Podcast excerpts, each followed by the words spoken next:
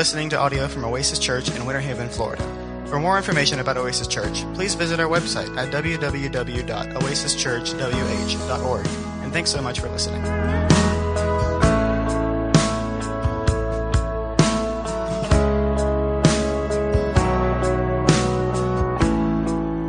So when we look to Scripture this ourselves, Luke chapter number seven, Jesus has just he's just come off of the mountain. He's he's just finished kind of giving the uh, the marching orders for those that are going to follow him, those that are going to move beyond just being in the crowd. And you know, there's always going to be people in the crowd. There's always going to be those that hear about the Lord, that are going to that hear the, the about the miracles that he performed, some of the words that he said, and there are always going to be folks that are curious about that and are going to be a part of the crowd. But what Jesus did in Luke chapter number six is he he gave them an impression, the, the, a glimpse of what the kingdom is about. The kingdom that he's offering, the kingdom of God and its attributes. And what Jesus was saying throughout the entirety of Luke chapter 6 is that if you're going to follow me, then you're going to follow a different way than is being set before you by the world and that's being set before you by your own religious leaders. Your own teachers of the law are going to lead you astray. Like a blind man leading a blind man, they're going to lead you right into the ditch. And I'm sorry to say you can't follow them into the kingdom because they've decided on a different way. And they've been teaching it for years and years and years. And not only that, in the chapters and verses just prior, these religious leaders had made a very bad decision. And so, on a bad decision on their part and on the part of all those who would lump themselves into their group. And that is this they decided Jesus of Nazareth is unworthy of our time. We're not going to follow him, and neither should you. And in fact, we're going to look for an opportunity to remove him because he has got to go. And so when Jesus presents the elements or the attributes of the kingdom, he's doing it to the crowd at large. The leaders have said no. And so now Jesus' ministry is going to continue throughout the country and he's going to broadcast this message and he's going to keep saying it over and over again. Follow me. But if you follow me, I want you to know in advance the way in which you will go. And that's what he did in, in chapter 6. It's a condensed version of, of Matthew 5, 6, and 7. It's the Sermon on the Mount. Thank you, Doug, for finishing up chapter 6 for us last week. I very much appreciate you doing that. So when we come to chapter 7, Jesus is leaving the sermon. They're gathering up their stuff and they're going to enter Capernaum. Capernaum was a city on the northwest side of the Sea of Galilee. Capernaum was the place that Jesus had set up as his temporary home, if you will, his base of operation, where he would go back to if he needed to, to regroup and to rest and to gather supplies and whatever he needed to do. That's his temporary base of operation in Capernaum. I had the privilege of going and, and, and, and to be able to be on that mount and to be able to, to see what possibly was that area which people sat and listened on that little grassy area. What an awesome opportunity that was to, to be there. But it's not too far from that spot, from that location, to the city which really doesn't exist anymore. Modern day Capernaum is no longer there. There are some ruins there. There's a, a very neat place on a, on a hillside that's, uh, that's close to the sea that they think could possibly have been Peter's home. They've done excavation. They've built a structure around it and you can go and you can look at some rocks in a row and some other rocks on the other side of those rocks in a row. And, and, and they'll tell you, and you'll read the little card, and they'll say that this was possibly Peter's house. Or it could possibly have been a stable. We don't know what it was, but I had the privilege of walking where Capernaum was at one time. The Bible says that after he had finished all his sayings, verse number one of chapter seven, in the hearing of the people, he entered Capernaum. He came off the hillside, just going into the city, maybe to get a bite to eat, maybe just to regroup, maybe to bed down for the evening, what, whatever, we don't know. Verse number two says, Now a centurion had a servant who was sick and at the point of death, who was highly valued by him. You've always got to remember when you read the Gospels, Matthew, Mark, Luke, John, they all have an agenda. And you're like, oh, wait, wait, wait a minute. I thought this was God's Word. It is God's Word. But God, in His sovereignty, through the work of the Holy Spirit, used these gospel writers in, in, very much the same way that, that he used David. As David wrote poetry from his heart and his mind, but the Holy Spirit superseding through David and, and, and causing him to actually write the very words that would express the very truth about God so that we in this time and those in times before and those in times after will be able to hear what God thinks about himself.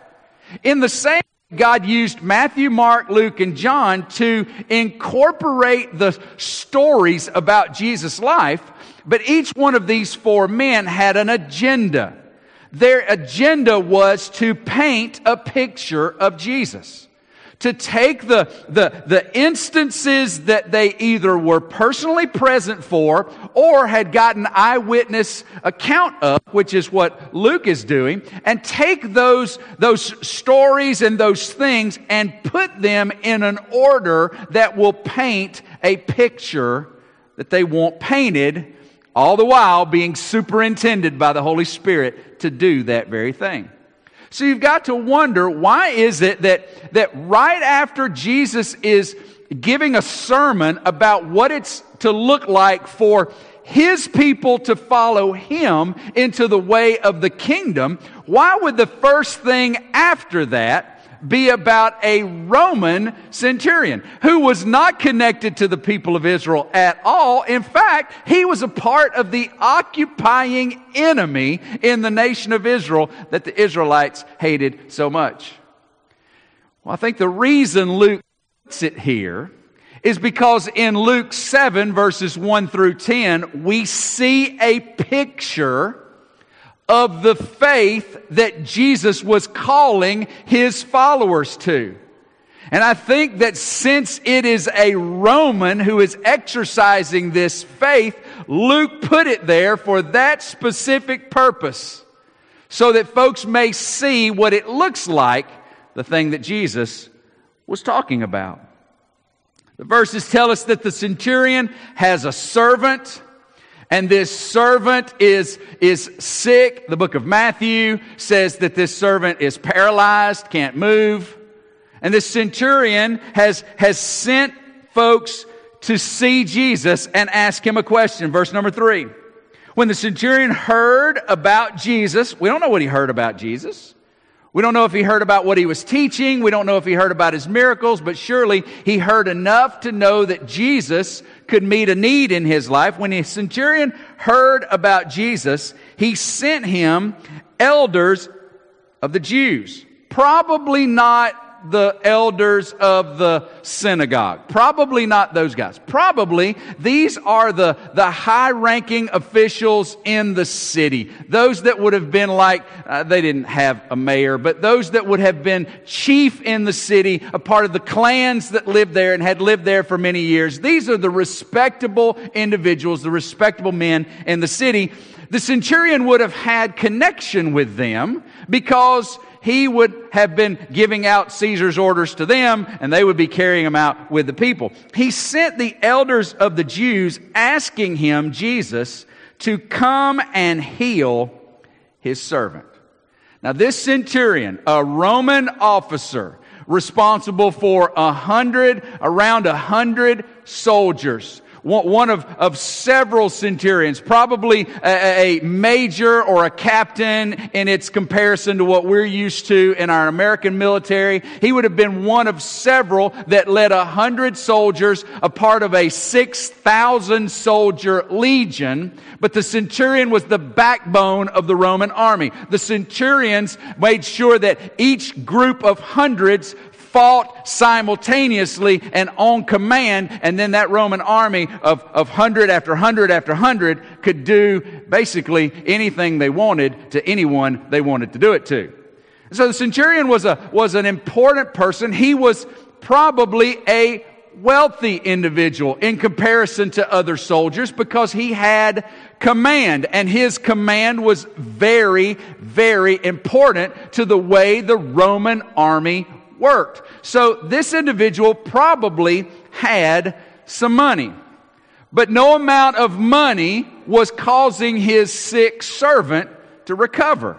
No doubt he had sought the help of physicians. No doubt he had sought the help of anyone who could come and offer some help to his servant in hopes that he would recover, but apparently nothing had happened. And so hearing about Jesus, the miracle worker, the one who has healed those who were paralyzed, the one who has healed those who were blind, those who have done things that no one had ever been able to do other than the prophets of old that I've heard about. Now this Jesus is on the scene and maybe he can help.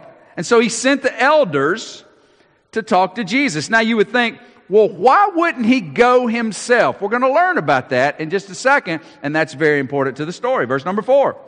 And when they came to Jesus, they pleaded with him earnestly, saying, He, talking about the centurion, he is worthy to have you do this for him.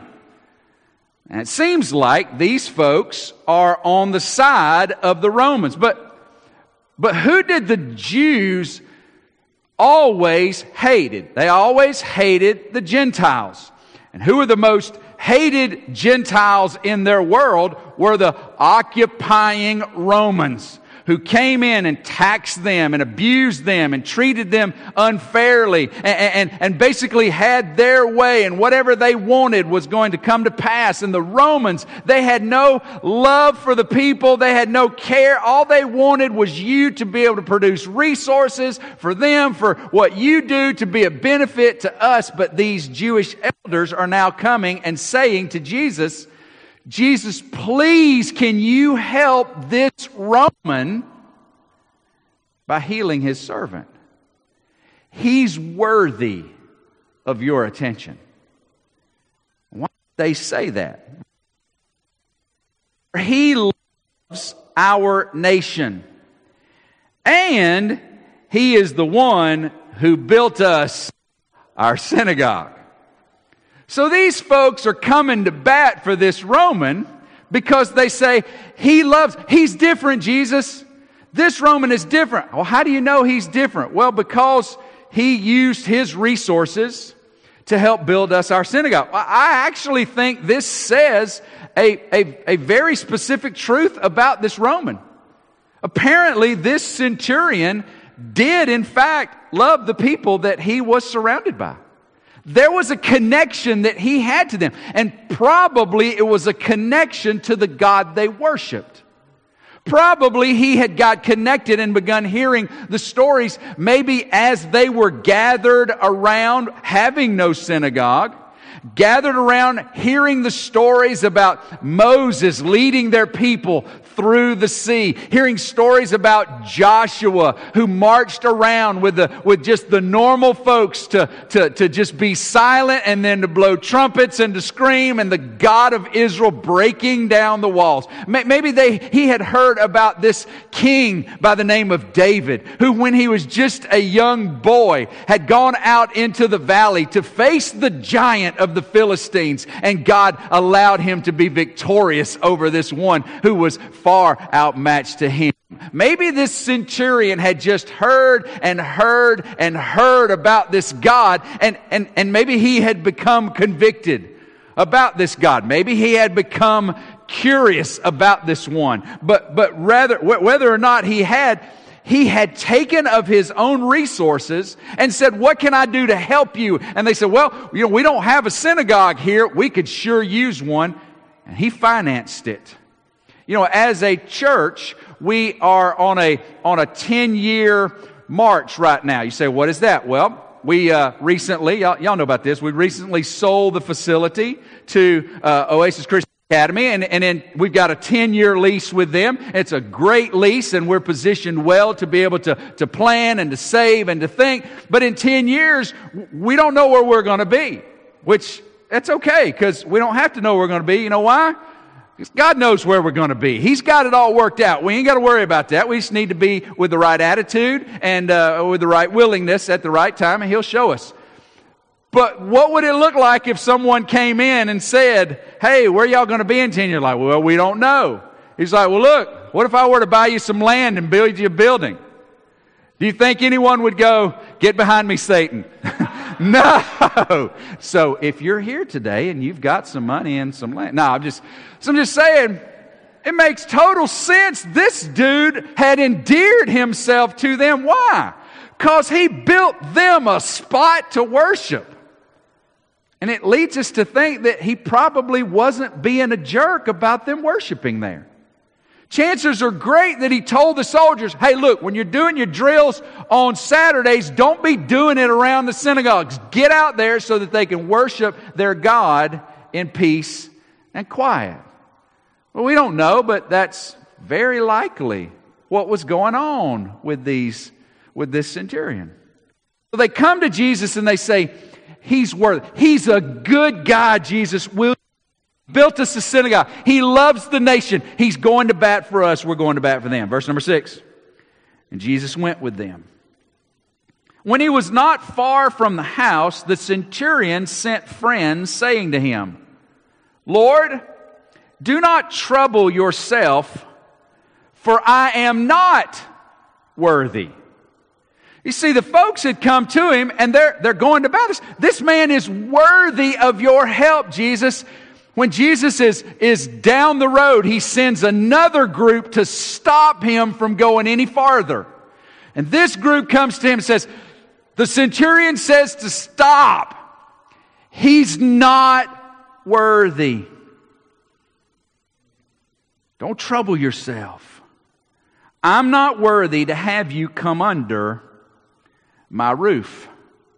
You see, Centurion knew enough about the Jewish law to know that a Jew was not allowed into the, the, the, Gentile home without becoming ceremonially unclean.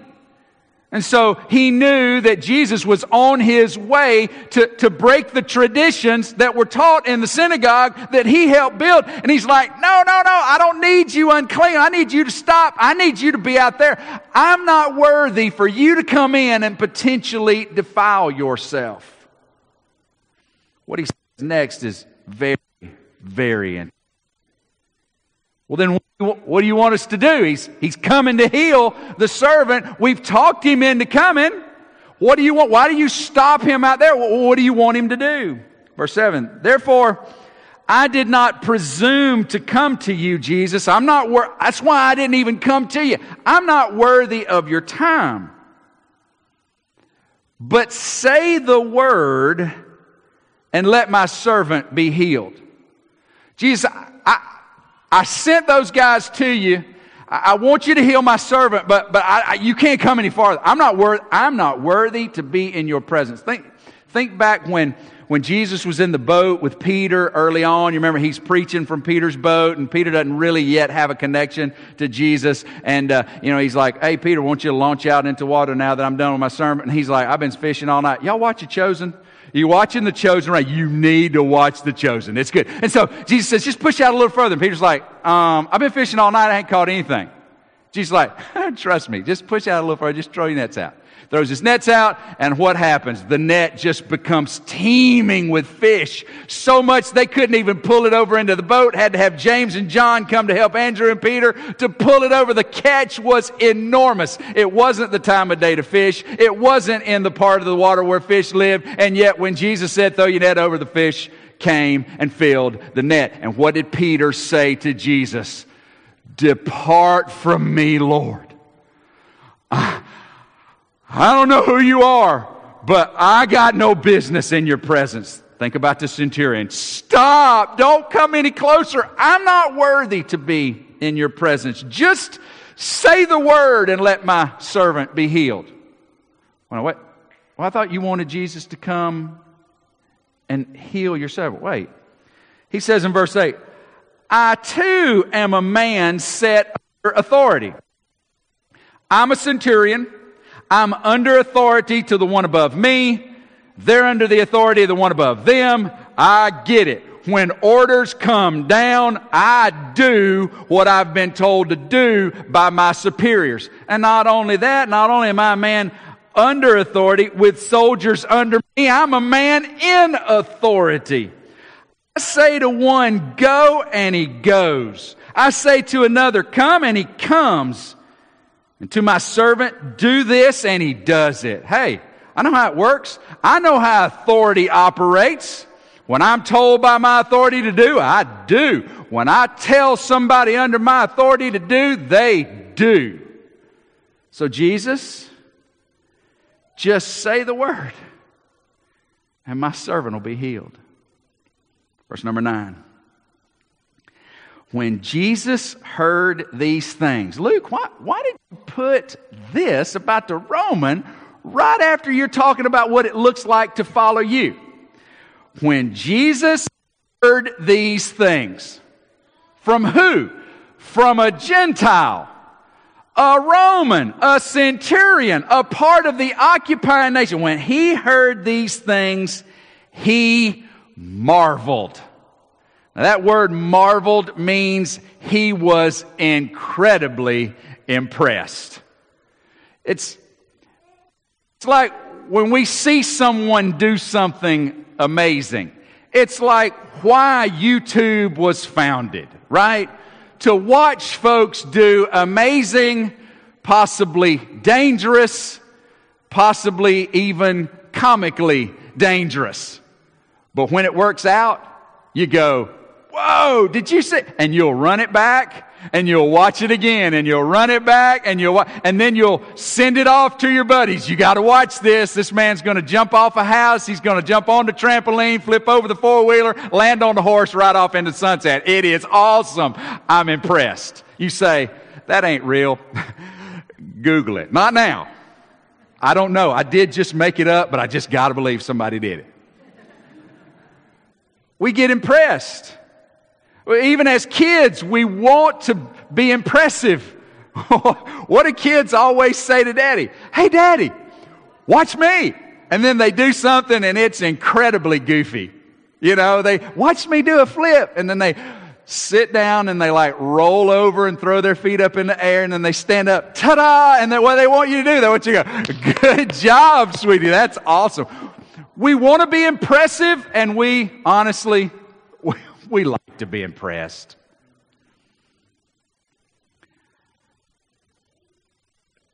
God is sovereign. Like, He made it all. He has the ability to do whatever, whenever, however. There's none like Him. And yet, Jesus, when he heard these words, went, sink in for a second. I'm impressed. He says, turning to the crowd that followed him, he said, I tell you, not even in Israel have I found such a faith. I've been doing miracles. I've been preaching. I've been teaching and the folks I'm preaching and teaching to, they know what to expect. They, they've been hearing from the prophets all this time, all growing up, they've been hearing what Messiah is going to do and say, and I'm doing and saying, I'm doing more than they ever imagined, I'm doing miracles in front of them. And they're all still going, well, I don't know. I mean, maybe you think, I don't know. Jesus like, I'm impressed. Brother's not even one of us and yet his faith is greater than any I have found in Israel. I think what Jesus basically said is That's what I'm talking about. That's what I was telling y'all about up on the hillside. What he just did, that's it. That's the kind of faith I'm talking about. Now that is impressive faith. What is impressive faith? I wrote a few things down. Impressive faith asks specifically. Impressive faith just looks and, and sees and just goes, you know what? I'm just going to ask. I'm just going to put this in front. It just asks specifically. It doesn't go, well, you know, maybe I should, maybe I shouldn't shoot so far. Maybe I should just rein it back a little bit. No, they go, Lord, this is what I'm saying. That's impressive faith. It's honest faith. It's just, it's where you are and it's saying, this is what I think, this is what I want. Father, I'm coming to you and I'm just asking you for what I think is best for me or for another or for the situation or for the nation or for the world or whatever. God, this is what I think and I'm just telling you and I'm laying it out there for you because I think interested. For that centurion to do that, how bold was he? Well, this is a Jewish rabbi. The Jews hate the Romans. So wouldn't it make sense for this Jewish rabbi to also hate the Romans? Probably. But you know what the Romans said? Hey, you know what's it going to hurt? Well, it hurt. I've exercised all I can do. You know what I'm going to do? I'm just going to lay it out there to this one that I believe can do something. Impressive faith asks specifically. But impressive faith demonstrates humility. You know, a lot of times when we go to God and we ask and we throw out our specific cry, a lot of times we do it thinking we deserve what we're asking for. And, there are times when we reinforce that to one another. When we're praying for one another, Lord, now you know you need to help Charlie get that uh, that that Can Am that he wants. You know that two two wheels in the front and one in the back. Why anybody would want one of those, but Charlie does. I want him to have one. Now, Lord, you know he deserves that. Or maybe Charlie's in his praise going, Lord, you know I want I want to take my wife on journeys and we want to ride all over the country. But now, you, Lord, you know I've been serving you for a long time now. You said ask anything in your name and you'll give it. Well, now I'm asking and I got a pretty good track record and you ought to be pleased enough with me to give it to me. Impressive faith demonstrates humility. Impressive faith says, I don't deserve anything. Yesterday, Stacy and I were riding with the uh, funeral director to the graveside, and he was telling us that he's retiring in a year. And guess where he's retiring to? Nova Scotia. Brother has bought a house in Nova Scotia with the mountains in the background and the ocean in the foreground, got several acres, gave not a lot, and he gonna spend the summers up there. I mean, I was, I was impressed. I, Nova Scotia, how do you even get there? He told me, you go up 95, hit Maine, take a left, go through New Brunswick, you're there 30 hours later. Okay, cool. And as we were sitting there, I said to him, I said, Well, you know what? He goes, I, have been, I've been in this for 40, 42 years, I think he said. He said, and I, and I said, Well, you know what? You deserve that. And his response back to me was the right response. He said, Well, I, I don't deserve anything, but God's blessed me. And I went, Touche, brother. You're right. We don't deserve anything. Impressive faith says, Lord, I, am going to lay that out there to you. I'm going to tell you, I'm going to explain it. I'm going to walk you through my five year plan. I'm going to let you know when would be a good time to do this and that and everything. I'm going to lay it out there. But then I'm going to back up and I'm going to go, but I don't, I don't deserve anything, Lord. Just no, no, no, no, no, no. No, don't, don't, don't come any farther. I just wanted you to know what I wanted, but I'm, I know I'm not, I'm not worthy. I don't deserve it. In fact, I'm going to take you off the hook, Lord. I'm going to take you off the I don't I don't even but that is you told me to tell you, so that's what I want. Humility. But impressive faith believes completely. Like this, Lord, that's what I'm thinking. and, and I know I don't deserve it. And, and, and I know it's, it's not about what I bring to the table, it's just about you. But you know, I'm, I'm going to sit down here because if, if you decide that's what you want to do, I completely believe you can do it. You can do it that way. You can do it some other way. In fact, you can do it in ways that, that I couldn't even imagine. Impressive faith just believes completely. And I wrote this one down. If you're following along in YouVersion or, or, the, or the church app, if you don't have the Oasis Church app, you need to download that thing. Google Play, Apple Store, get on your phone. You I thought of one after I finished the outline. Impressive faith then waits patiently. Boy, we don't like that. We do not like patience. It's when God says, Okay, Charlie, I'm going to give you that Can Am later. I don't know. I, I, want him to give it to you tomorrow. We wait. We say and we go, and then I'm going to sit down and you go, well, how long are you going to wait? I'm just going to wait because I'm not the one to, I, I'm believing completely and I'm waiting patiently. A lot of times with God because He don't think He ought to do that He can do when we want Him to. When sometimes the best lesson He's trying to teach us is just to wait. Oh, we don't like to wait. Pull up to the second window? Really? Why do I need to pull up? Are you not making fries all day? Nobody's praying for fries. I'm just saying we get upset about waiting for that. Impressive faith then sits back and just waits. How long you to wait? I'm to wait as long as it takes, I guess. Impressive faith submits to authority. You see, what that Roman said was look, I'm a man over authority. When I tell folks to do stuff, they do it. But when authorities over me tell me to do stuff, I do it.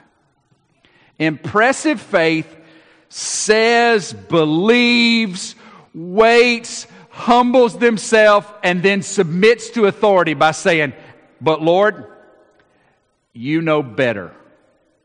You know better.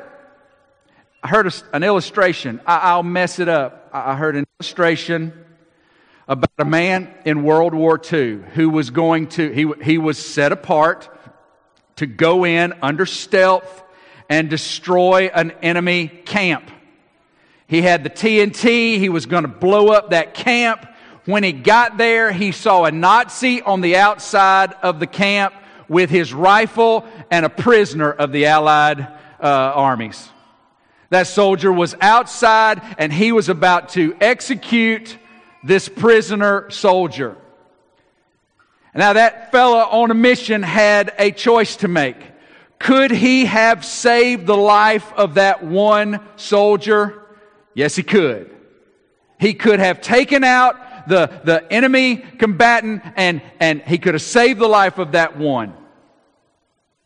But that would have alerted the encampment of his presence, and that would have kept the remainder of those soldiers able to take the lives of many other Allied forces.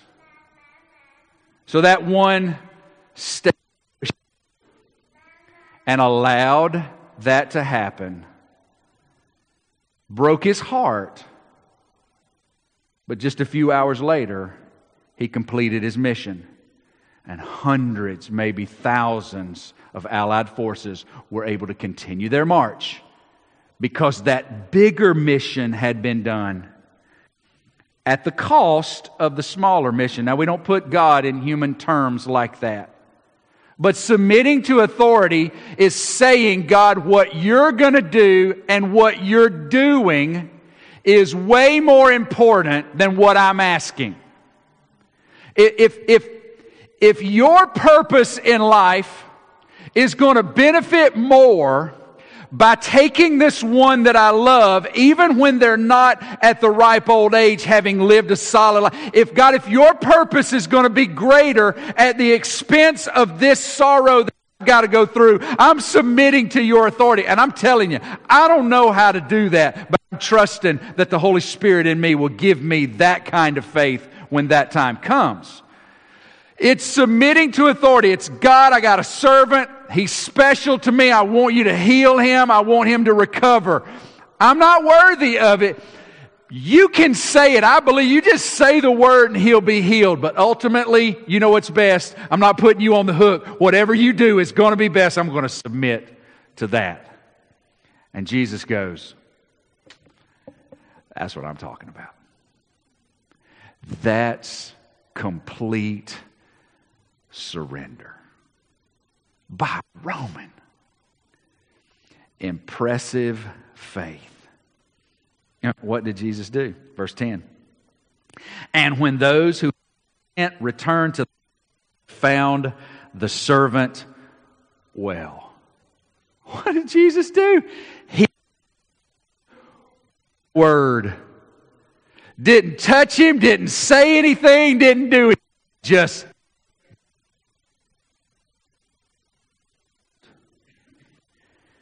Verse number 11.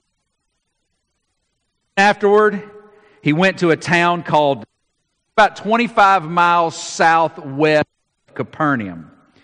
And his disciples and a great crowd went with him. As he drew near to the gate of the town, behold, a man who had died was being carried out, the only son of his mother. And she was a widow. A considerable crowd from the town was with her. When the Lord saw her, he had compassion on her and said to her, Do not weep. Then he came up and touched the bier, and the bearer stood still. And he said, Young man, I say to you, arise. And the dead man sat up and began to speak.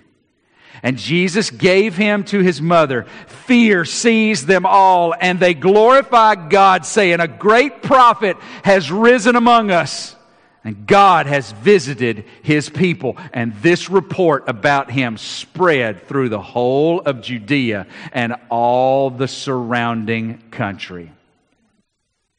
So Luke says, Look at this impressive faith by a Roman not even a Jew. And look what Jesus did. He heals a man he's not even in the room with. And I think Luke's hope is that Theophilus, Luke 1 1, that's who he's writing this about, and others who would read his gospel account would be going, No way! He was impressed by a Roman. And then Y'all, Jesus healed a guy he couldn't even see. He wasn't even touching. He didn't even say anything. He just thought, I guess, and he was healed. And Luke's like, oh, yeah? Hold on. 25 miles south, Jesus walks up on a funeral procession of a woman carrying her only son. She's a widow. In that culture, she had no hope of a future because without a husband or children to care for her, she could not legally own property. She could not legally run a business. She was going to be left to the charity or the abuse of those around her. She was in a dire situation carrying her only son. The great crowd was there mourning because they knew not only was her heart broke, but her life could be potentially over. This woman was in a broken, faithless situation.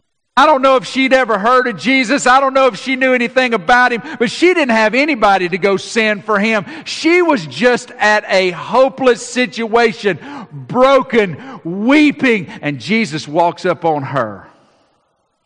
No call, no faith, no nothing. And Jesus says, I want you to stop crying. What, kind of statement is that? Stop crying? How can I stop crying? My life is over. And Jesus reaches up and touches the plank of wood that they're carrying this man who has been wrapped in possibly 75 pounds worth of spices just to keep the smell from resonating. This man was not just fainted, he was, he was gone and he's on this plank and he puts his hand up on the plank and they let him down to the ground. And Jesus says, Hey, buddy, get up. And the dead man sat up, going, what? And I just imagine there's probably some women standing around that were looking, and all of a sudden they was just like, oh, and they fell over, probably. You know, just that's how they do in the movies. You know, oh, you know, they fall off. Probably some dudes that couldn't couldn't it either. Get up. Takes his hand, puts it in the mother's hand. I just, I'm just imagining the woman's going, Who are you? And the crowd is going crazy. High fiving, probably chest bumping. They're running around, they're telling, and it spread like wildfire. So I think what Luke was saying is that's the kind of faith that Jesus is looking for. The, the kind that is specific and humble and, and believes completely and submits and waits patiently. And he's the guy with unlimited ability. He did not make a guy who was crippled stand up and walk. He did not cause a blind man to receive sight. He caused a dead boy to sit up, and that spread rapidly. We got, they thought, a prophet on our hands, and they had no idea who they had in their presence. God the Son, incarnate in flesh, demonstrating in word and deed who he is, but coming to lay down his life, to pay for your sin and mine, to be raised victorious so that he could declare us righteous and forgiven. Jesus, the ultimate power, seeking those that will exercise impressive faith so that the world may hear about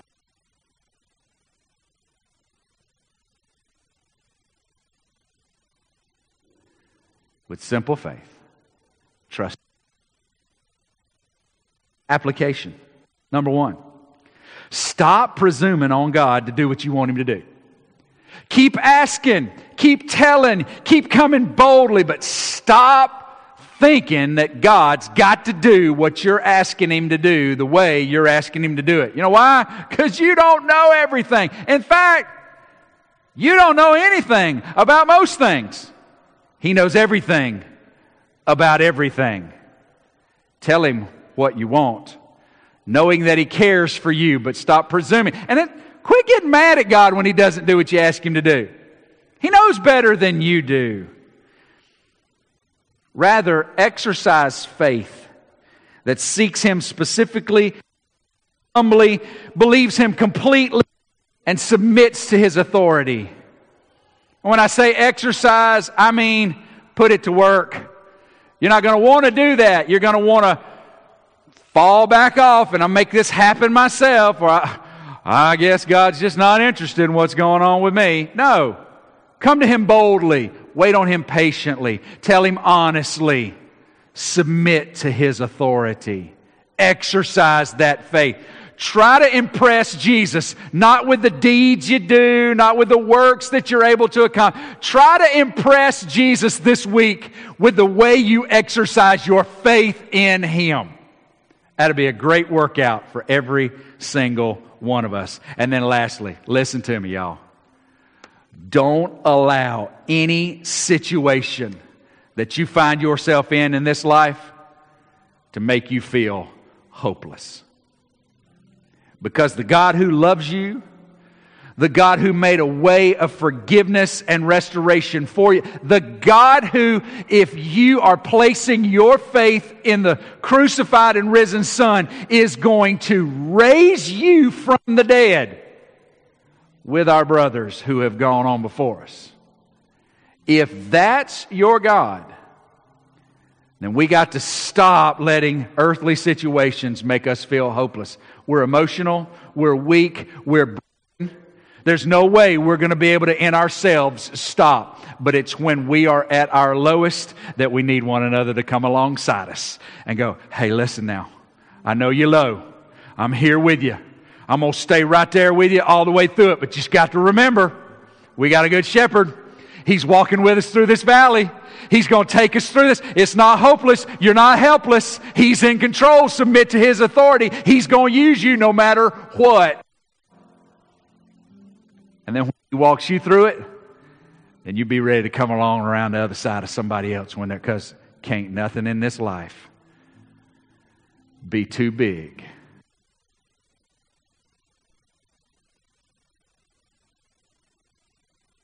Let's stand. Maybe it is you're here today and you've never tried. Maybe you don't know what it's like to be a part of the family of God because you've never been born anew by faith and by faith alone in the person and the work of Jesus. Well, I want to invite you to do that today. It's simple. It's God, I know I'm a sinner. I know I can't save myself, and I no matter how hard I try, I'll never be good enough to be worthy of your righteousness, but I believe that even in my sin, you loved me. Even in my position as an enemy with, with no love for you at all, you incorporated flesh in the person of Jesus. You walked perfectly. You walked righteously. You filled every and fulfilled every level of righteousness in keeping with laws and statutes and all of God's holiness remained intact in Jesus. And yet you gave yourself in my place. You became my sin for me. And you paid for it all on Calvary. And then God raised you victorious over my sin and death, and you are willing to place your righteousness on me free of charge just by belief. God, I trust you today. I surrender my life to you today. Boy, I hope if you're here and you've never trusted Christ, you won't leave here having not done so. Become part of the family. Let God birth you in. Let Him adopt you as one of us, one of His kids. Perfect? Are you kidding? Redeemed? Completely. Walking? best we can every day together, putting His Word to practice, working out that faith till it gets stronger and stronger. Father, we thank you for the day. We thank you for your love. We thank you for your word. We thank you for Jesus who has ultimate ability. We surrender to Him. We want to be useful to Him. We want to be used by Him. We want to please Him with our faith. And God, we want you to draw others to yourself. And would you use us to do so? Make us catalysts of your love. Make us funnels of your gospel into the ears and hearts those we come into contact with on a daily basis. God, use us for your glory. We love you. We trust you. For us in Jesus' name we pray. And everybody said,